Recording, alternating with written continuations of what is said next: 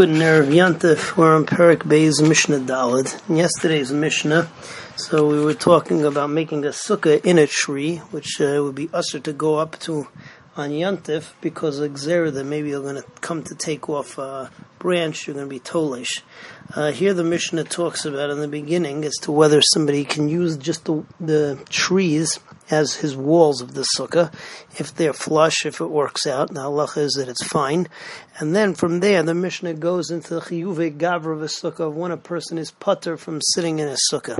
So the first case we give is if he's a shliach mitzvah, there's a dinner osik b'mitzvah pater min mitzvah, which we learn out from the psukim in Kriya Shema, and therefore shliach mitzvah, shliach mitzvah kol zman that he's on his shlichus, even if he's not uh, absolutely busy at that time doing his shlichus, but it's necessary for some aspect of the shlichus. So halacha is that he's pater from the sukkah. Uh, in addition, the Mishnah tells us that uh, there's a din in Sukkah that we learn out from Sukkah's Teshvu, Teshvu Ke'in Taduru, that only a person who would live in his house in this particular Eifen um, is chayiv in the sukkah. So if a person is sick and he can't uh, sleep in the sukkah, he can't be in the sukkah, or also the people who are serving the sick person, misham sheyachayla, so they're all putter from the sukkah. And the last halacha here is is that we say that if a person um, eats or drinks in a way that's arai, that's not a full meal, that's pachas mikabetza, as we'll see in the next Mishnah. So that also can be done outside of the sukkah. So the Mishnah says, somebody who makes his sukkah in between the trees, using the trees as wall. Vilon is Stefanis law, kshera, it's kosher. Shluchei mitzvah patur min sukkah. Number two is a shliach, a shliach mitzvah is patur min sukkah because of osik mitzvah patur min mitzvah. Number three, chaylanu misham sheim patur min sukkah a sick person and the person who is nursing him, taking care of him, is also putter from the sukkah. And number four, so a uh, a suda, which is not a full suda, let's just call it a snack, so that can be had outside of the sukkah. And the shiur, as we'll see in a second, is a kibetza.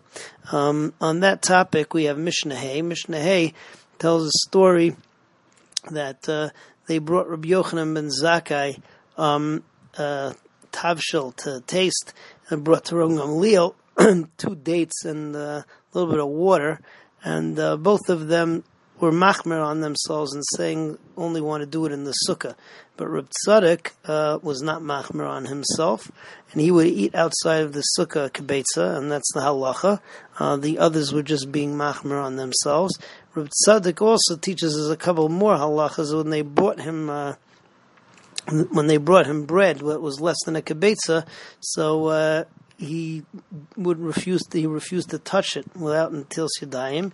He put it in a, in a, napkin or something like that, so to pater himself from netilas Yadayim. And also, he didn't uh, bench because you only have to bench on a kibetza or more. It has to be kedei So let's see the Mishnah inside. Ma'asav Rabbi. So they brought Rabbi Yochanan ben Zakkai some food to taste. Two dates, udalishal mayim, and a pitcher of water. But amru helam l'sukkah. They were machmer on themselves. They said we only want to eat it in the sukkah. Rabbi Tzadok. But when they gave um, such a thing to Rabbi Tzadok, and uh, what's called? The Rav says it was it was bread, but less than a kibetza. Eichel pachas mi He would eat less than a kibetza outside of the sukkah because it's an achilas arai. Uh, not mapa, but he would put it in his uh, in a handkerchief so that he wouldn't touch the bread. um, and he would not uh, make a bracha achroina after it. He would not bench because you only have to bench on a kibetza. Have a good yontif.